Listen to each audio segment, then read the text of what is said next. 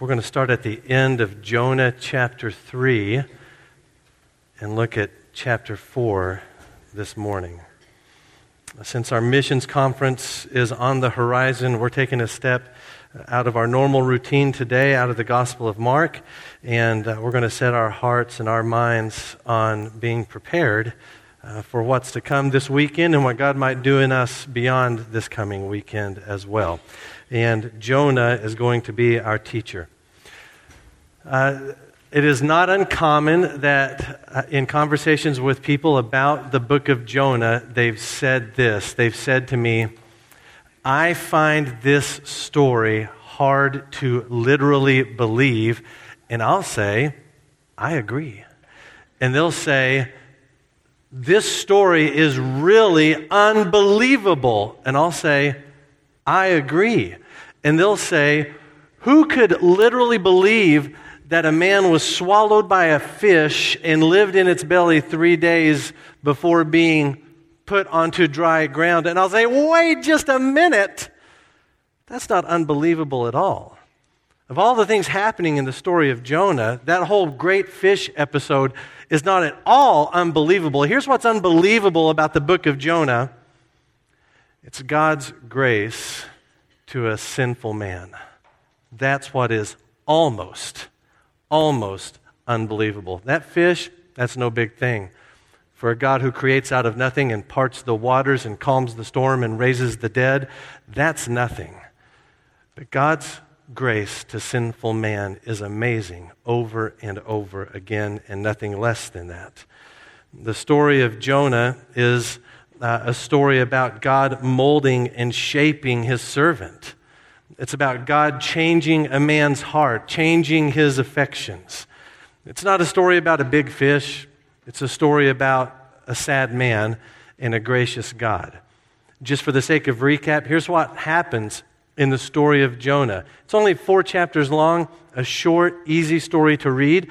Uh, it's one of my favorite books in the Old Testament. It's a brilliant piece of literature. It's amazing the lessons we learn from such a short piece of scripture. But in chapter 1, Jonah, God's prophet, that means he's God's spokesman to uh, God's people. Jonah gets a call from the Lord. God says, Jonah, I want you to go to Nineveh and warn them of an impending judgment. And rather than go to the city of Nineveh, Jonah goes in exactly the opposite direction. He gets on a boat and he sails for this far off place called Tarshish. And God, in his kindness to Jonah, sends a great storm. And the storm almost sinks the boat. And everyone thinks they're about, everyone on the boat thinks they're about to die. And Jonah says, If you'll throw me in the water, the storm will stop. So the sailors do that. They throw Jonah into the water. Jonah enters the sea, and then Jonah enters the fish, and the storm stops. Chapter 2 Jonah is inside the belly of the great fish, and he prays this amazing prayer. Incredible in it, the depth of its theology, incredible in what it reveals about God and proclaims about God. From the belly of this fish, Jonah uh, talks about the faithful love of God, and, and then he makes this statement that salvation comes from the Lord. Chapter 3, Jonah exits the fish and he enters Nineveh. And there in Nineveh, he preaches the word of the Lord. This is his message. It's pretty simple. He says, 40 days and Nineveh will be overturned. Uh, he comes with a message of judgment. And the people of Nineveh, surprisingly, are terrified at this news. And the whole city turns to God, even the king. The God of faithful love, the God of salvation, does exactly those things Jonah praised him for in the belly of the fish. He relents from his judgment on Nineveh. And then comes chapter 4. And in chapter 4, we find out for sure how deeply disturbed Jonah is. Jonah is a man with a rotten heart throughout we've seen that he's reluctant to obey God. He would rather put others at risk of death, whether on the sea or within the, the scope of God's wrath, rather than obey. Jonah's obedience of God is clouded by selfishness and hate. Jonah is a really messed up prophet. He's got issues. And when we read Jonah, the person you and I identify with first and foremost is Jonah. It happens so often in the lives of God's people that we have a Jonah heart inside of us. And that may manifest itself in so many different ways, but the key indicator that you and I have a heart like Jonah, a heart that needs help and healing and changing, is the motivations behind our obedience to God's will. Why do we do what God tells us to do if we do it? That's what we're going to focus on this morning is this issue of motivation. Why do we obey the Lord? And when it comes time to obey the Lord, it is vital that you and I obey the Lord from our hearts, out of affections that love Him and love His word and love to obey. And we struggle with this over and over. And guess what? God's not even calling us to Nineveh. All He's asking us to do is to be stewards of our finances, to raise our kids to know and love the Lord, to keep our vows to our spouses to forgive, to show mercy, to pray, to trust. He's not asking us to do these huge, grand, incredible things. He's just asking us to do the smallest of things. And even there, you and I struggle with simple obedience, and especially obedience from hearts that love the Lord with affections for Him. If we're going to obey the Lord, if we're going to serve Him, if we're going to do missions in hard places, which is the theme for our upcoming missions conference, then we first have to till up the hard soil of our hearts. It's not enough for us to merely obey, we have to obey out of love and affection for the Lord. So, my goal today is to motivate you to do the will of God from your heart. And what I mean by that is, is that we have to be motivated to obey God because we love God. Not just because He gave a cold command, but because we love Him, we love His word, and we delight to obey Him. So, for us to love the Lord this way, we have to first confront some of our own problems. And I want to show you in Jonah chapter 4 three characteristics of disobedient missionaries. It's a little negative at first, but our, our target today is grace and hope. So, hang with me. Jonah chapter 3, verse 10 is where I'm going to start reading. I want you to follow along with me from verse 10 all the way to the end of the book. When God saw that they, that's the people of Nineveh, when God saw what they did and how they turned from their evil ways, he had compassion and did not bring upon them the destruction he had threatened. But Jonah was greatly displeased and became angry. He prayed to the Lord. Oh, Lord, is this not what I said when I was still at home? This is why I was so quick to flee to Tarshish. I knew that you are gracious and a compassionate God, slow to anger and abounding in love, a God who relents from sending calamity. Now, O Lord, take away my life, for it is better for me to die than to live. But the Lord replied, Have you any right to be angry. Jonah went out and sat down at a place east of the city. There he made himself a shelter, sat in its shade, and waited to see what would happen to the city. Then the Lord God provided a vine and made it grow up over Jonah to give shade for his head, to ease his comfort, and Jonah was very happy about the vine. But at dawn the next day, God provided a worm which chewed the vine so that it withered. When the sun rose, God provided a scorching east wind, and the sun blazed on Jonah's head so that he grew faint. He wanted to die and said, It would be better for me to die than to live. But God said to Jonah, Do you have a right to be angry about the vine? I do, he said. I'm angry enough to die. But the Lord said, You've been concerned about this vine, though you did not tend it or make it grow. It sprang up overnight and died overnight. But Nineveh has more than 120,000 people who cannot tell their right hand from their left, and many cattle as well. Should I not be concerned about that great city? It is a fascinating piece of scripture and one that illuminates our hearts and the incredible compassion of our God. Let me show you in Jonah chapter 4 three characteristics of disobedient missionaries. If you're taking notes, the first characteristic is this disobedient missionaries have twisted hearts. Disobedient missionaries have twisted hearts. We have a heart issue that we have to get at. And the verses that highlight this for us are from chapter 3, verse 10 to chapter 4, verse 4. Chapter 3, verse 10 is such a great verse. When God saw what Nineveh did, how they turned from their evil ways, he had compassion, didn't bring upon them the destruction he had threatened. There's been a lot of debate uh, throughout years of scholarship about what exactly happens in Nineveh. What does it mean that they turned from their evil ways? Uh, are we saying that they became covenant followers of God? That doesn't seem to be the case here.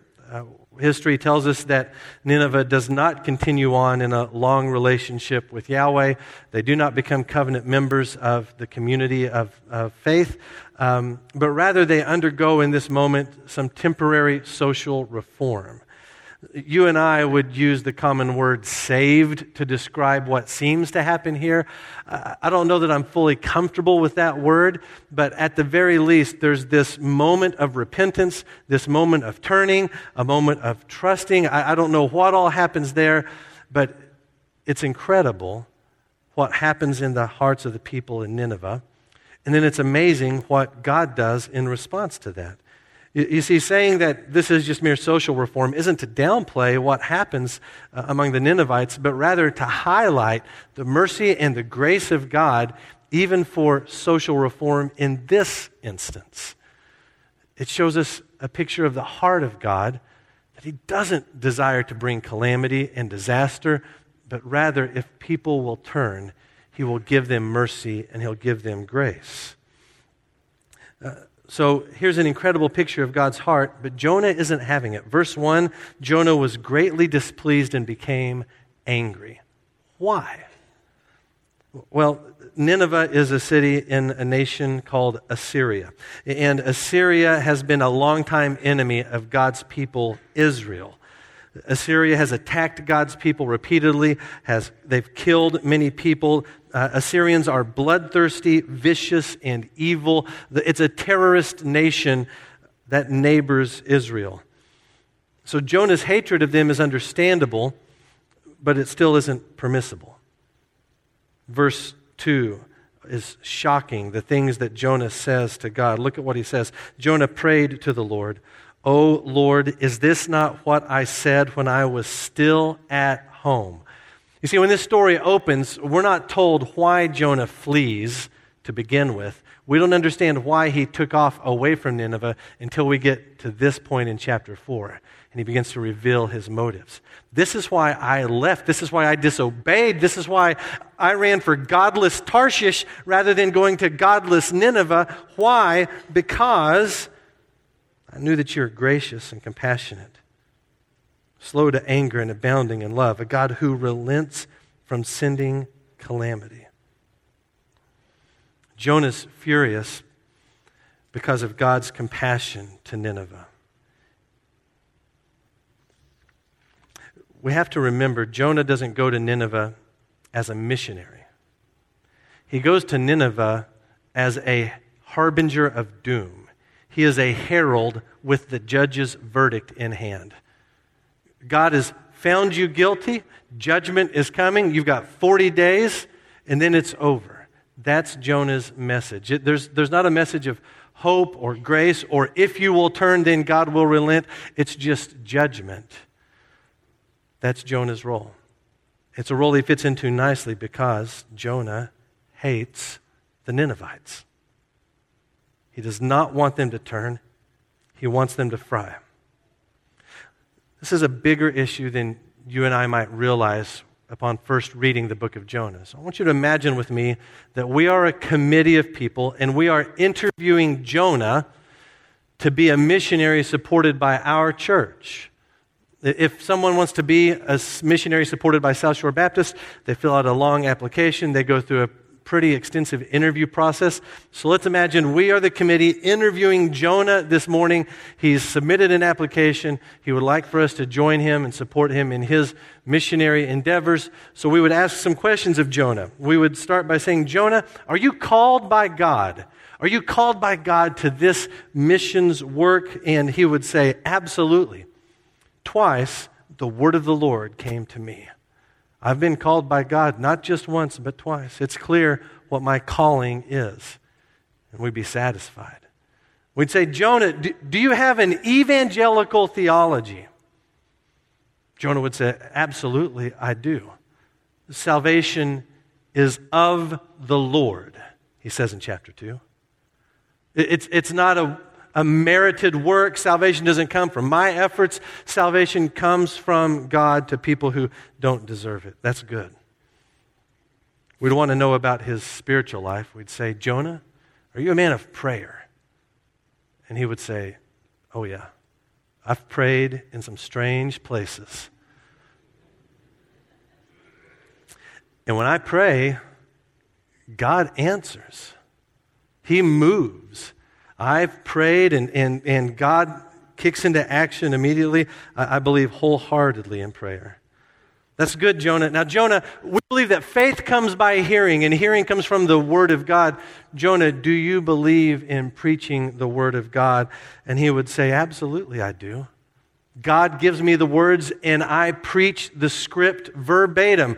40 days and Nineveh shall be overturned. I say only what God tells me to say. I don't add commentary. I don't add color. I just speak the word of God. And guess what? I have results. Hundreds of thousands of people have turned to God because of my preaching of the word. And we would say, wow, we are so lucky to be interviewing this man.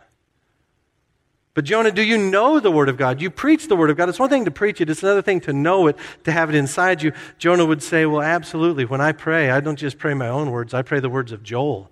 I pray the Psalms. I pray the book of Exodus. The Word of God is in me, and it comes out in all these different ways. And we would say, Jonah, how do you feel about doing missions in hard places? And Jonah would say, I've taken the word of the Lord to an unreached people group.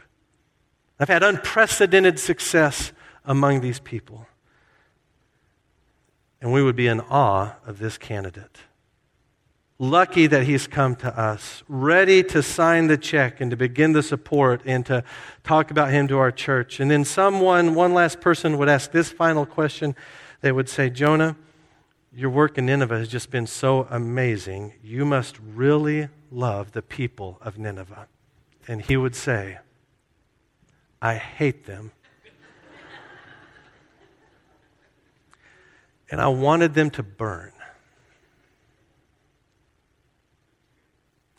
Jonah obeyed the Lord eventually, but he did it with a twisted heart. He did it like the teenager you say, Go clean your room, and they go clean their room, stomping and slamming doors and pitching a fit the whole way. That's how Jonah behaves, only worse. He wants people destroyed. He doesn't get credit for having all of these credentials. He doesn't get credit for the results that come from his ministry. God is concerned with the heart of the man whose affections do not mirror the heart of God. Jonah hates the wrong things and loves the wrong things. His heart is entirely and completely twisted and now he curses God for sparing Nineveh? We learn from Jonah that we don't get credit for obedience with empty hearts. I'm so encouraged at the way our church gives to missions. I'm so grateful for the resources that God continuously, continuously provides through our congregation so that we can support missionaries around the world both here at home in Boston Metro and on the opposite sides of planet Earth. But listen, South Shore Baptist Church, the story of Jonah is a warning to us. We could have the best missions conference ever this coming weekend. We could commit the most money we've ever committed to missions work through our church we could expand the number of missionaries we support to an unprecedented amount, and still we could be utter failures in the eyes of God. Because writing a check does not automatically mean we love the lost.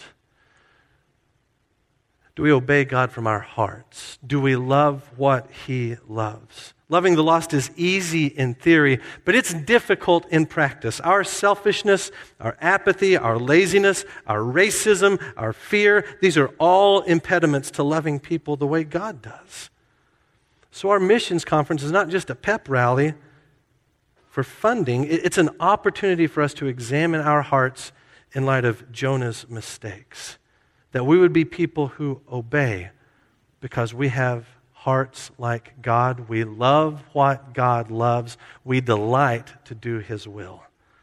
Disobedient missionaries like Jonah, they've got some twisted hearts. But God calls us to love the way He does.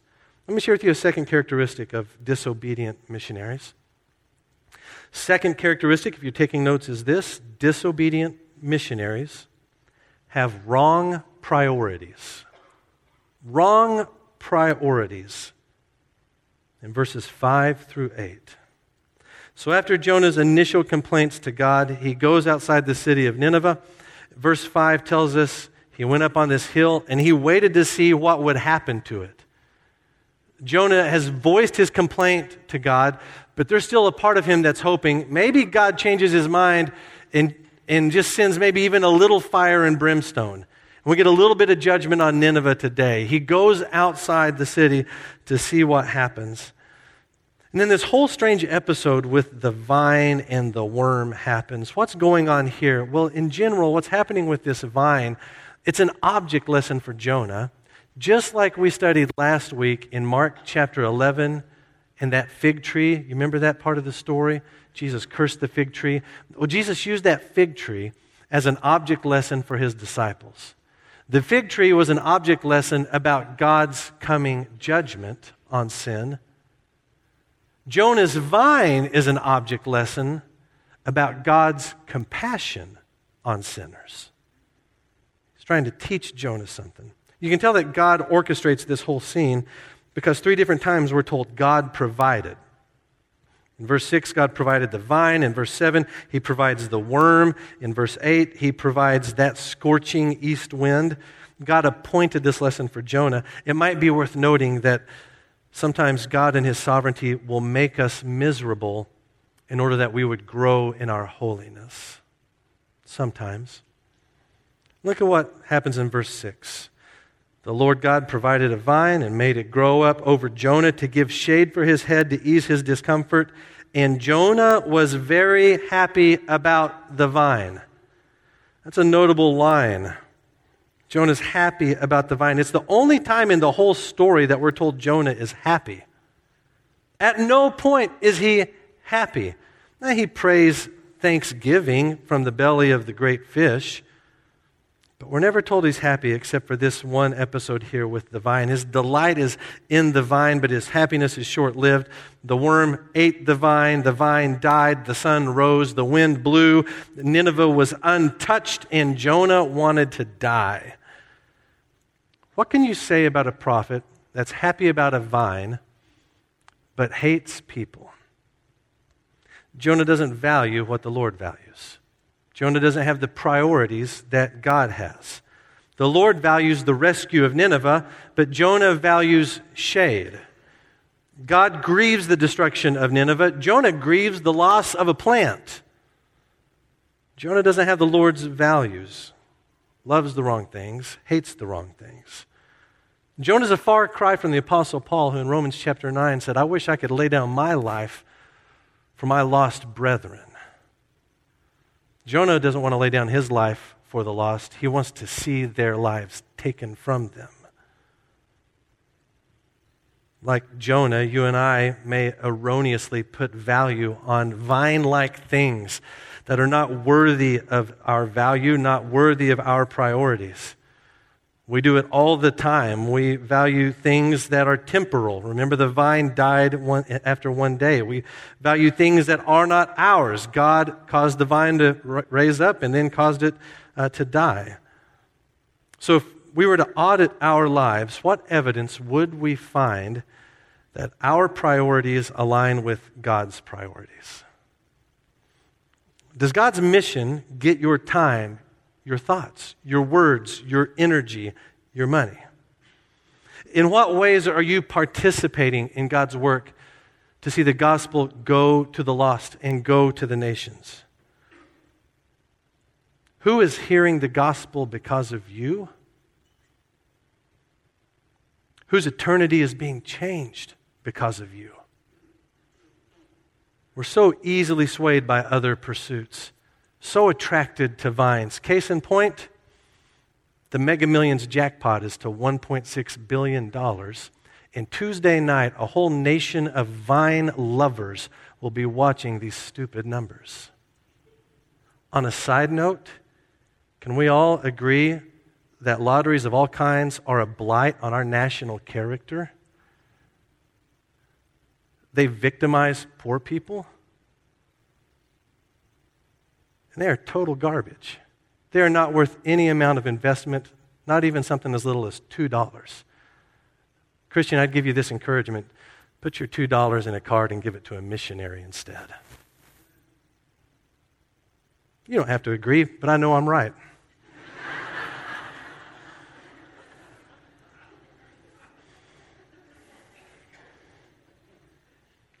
Don't let this world and its vines capture your heart, Christian. They're not worth it. Churches also are easily prone to vine fancies. Uh, churches often substitute the mission of God for other types of endeavors of our own making. More often than not, churches cease being lighthouses of hope, lighthouses of the gospel, and instead we become preservationists, like we're a museum and we have to keep the old ways, maintain the way things have always been. And in so doing, our mission subtly shifts so that we go to propping up the institution rather than propagating the gospel. They're not the same thing. And when that happens, churches begin to fight inwardly about just the silliest of things. I've, one example from my distant past was a decision our church had to make one time, other church had to make one time. Uh, it was time to replace the carpet. It had been in the sanctuary since the mid 80s. It had lived a good life, had a good run. It had gone from being blue to coffee stained brown over many, many years. And we had the money, and it was time, but the church had to vote on the expenditure, and one gentleman, a saint whom I love very much, but in the moment we disagreed with each other. He stood and he said, My Bible says my God doesn't change, so I don't know why our carpet has to change. An adult said that. Look, friend, if, if you're using the immutability of God to justify hanging on to your shag, we might need to talk after church today. But look, churches will fight over the silliest things when we lose sight of God's mission and we begin to live for the vine. Our priorities don't match His priorities in that way. Uh, there's a professor who's recently deceased, uh, someone in our tribe, someone that it's good that he's on our team or we're on his team. His name is Francis DuBose, a name that you probably never heard of. He lived a pretty small life. His influence was not as huge as other writers. But in the early 80s, he did groundbreaking work on churches being missional. He coined the phrase. It's a phrase we use all the time now in church life without giving credit to Francis. And uh, Dr. DuBose was a, a, professor at a seminary in California and then lived his life uh, training churches and doing ministry in urban areas. He himself gave his life for ministry in uh, Metro San Francisco. And I want you to hear what he wrote as he described uh, the early church and its singular focus on God's mission. DuBose wrote this He said, Because the church was free and a flexible community, it was unencumbered by the captivity of institutional paraphernalia. The first decay set in when the church became a custodian of things rather than a communicator of God's message. The early church was not a building on the corner, but a dynamic, redemptive people. That's who we still are today if we follow God, if we have His priorities, if we love what He loves. We're that kind of people. Not a church on a corner, though we are a church on a corner, Be a dynamic, redemptive people, operating in the power of God, seeing lives change through the gospel. There's no such thing as an unmissionary church. God sees to that. And there's no such thing as an unmissionary Christian. That's true. God has called us to live this way, filled us to live this way. We must be these types of people. Disobedient missionaries, they've got a twisted heart. We've got messed up priorities. Here's the good news. Third and finally, disobedient missionaries receive God's grace. Disobedient missionaries receive God's grace in verses 9 through 11. After the experience of the vine, God makes his point with Jonah. Jonah's done all the talking up to now. Now God's going to speak. God says to Jonah, Do you have a right to be angry about the vine? Jonah says, I do. I'm angry enough to die. Jonah multiple times wishes for death. When he doesn't get calamity on Nineveh, he wants calamity on himself. Verse 10 But the Lord said, You've been concerned about this vine, though you did not tend it or make it grow. It sprang up overnight, died overnight. But Nineveh has more than 120,000 people who can't tell their right hand from their left, many cattle as well. Should I not be concerned about that great city?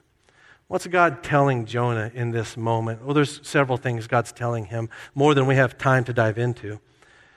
One, if Jonah can care about a vine that he wasn't responsible for in any way, then God must be allowed to care for Nineveh, a people made in his own image. Another lesson if God is concerned about Nineveh, even though Nineveh is Israel's enemy, then Jonah should be concerned about Nineveh too. He should have the same compassion as God. And God's instruction to Jonah here teaches you and I something really important that God is more concerned about the worker than he is about the work. If you and I were writing this story, there wouldn't be a chapter 4 we'd get to chapter 3 and we'd see Nineveh's turn to the Lord and we'd say, The end. Jonah was successful. God relented. That's the end of the story. But we've got this chapter 4. And why? What's the purpose? The purpose is to show you and I that God is ultimately concerned with our hearts. The story of Jonah is not the story of a great fish, and it's not the story of Nineveh. It's the story of God shaping a man's heart, shaping his servant's heart. From start to finish, this book is swimming in the grace of God to Jonah. In chapter 1, the storm that God sends is not punishment, it is grace that turns Jonah around. Chapter 2, that fish is not punishment, it's a salvation submarine that rescues Jonah. That's his own testimony. In chapter 3, Jonah gets the grace of God's again call on his life. God called him once, he disobeyed. Chapter 3, God calls him again. He goes to Nineveh and gets an audience, and he gets the grace, the blessing of obedience. And in chapter 4, he gets the grace of this conversation with God. And he is petulant, and he is accusatory, and he is defiant in his sin. And in chapter 4, God is gentle and quiet and close to his hurting servant. Jonah deserved to be drowned in the storm, or digested by the fish, or killed by the Ninevites, or to die of exposure in the sun and the wind on that hillside. But God loved Jonah. God's grace to Nineveh is incredible. God's grace to Jonah is equally as unbelievable when you think of how defiant he's been throughout. And so the story closes with this rhetorical question God says, Should I not be concerned about that great city? Well, if we were writing chapter 4 and we were writing verse 12, we would write, Jonah said, Yes, Lord, now go with me back to Nineveh as I teach them how to walk in your ways and to love you. That's how you and I might finish the story. But there is no verse 12. There never has been. The story was written this way, ends at verse 11. Why? Because we're supposed to write verse 12. Not with pen and paper, but with our lives. We're to take the lessons of Jonah and apply them to our lives, that our hearts would be shaped like the Lord's, that our priorities would mirror His, and that we would move in the grace of God to obey Him with glad hearts. God's grace to Jonah is also given to you. And God invites us to come His way. God didn't give up on Jonah, and He didn't give up on Peter the denier. And he didn't give up on the glory seeking brothers James and John. And he didn't give up on the persecutor of the church, Paul. And God doesn't give up on you either. He invites you to turn, change those priorities, to change that heart. to obey with gladness. So that's the story of Jonah. It forces us to confront brokenness in ourselves. It's a mirror that, in one part, makes us flinch, but then in another, it gives us such hope and confidence in this God of grace. So, this story ought to fill us with hope, ought to fill us with joy to know that the way God loves Jonah and the way God loves Nineveh is the way God loves us as well. Listen, God wants your heart. When you get down to it, doing the will of God is not a matter of knowing the will of God in your mind. It's a matter of loving it in your heart. Ephesians 6 6 tells us this explicitly that we must do the will of God from our heart.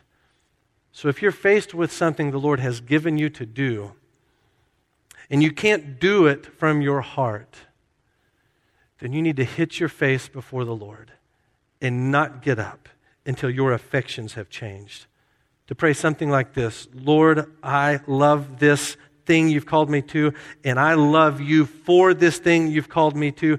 That's the prayer of an obedient missionary, of a Christian who has a heart like God's, of one who's following after him. Remember when Jesus restored Peter at the end of John's gospel?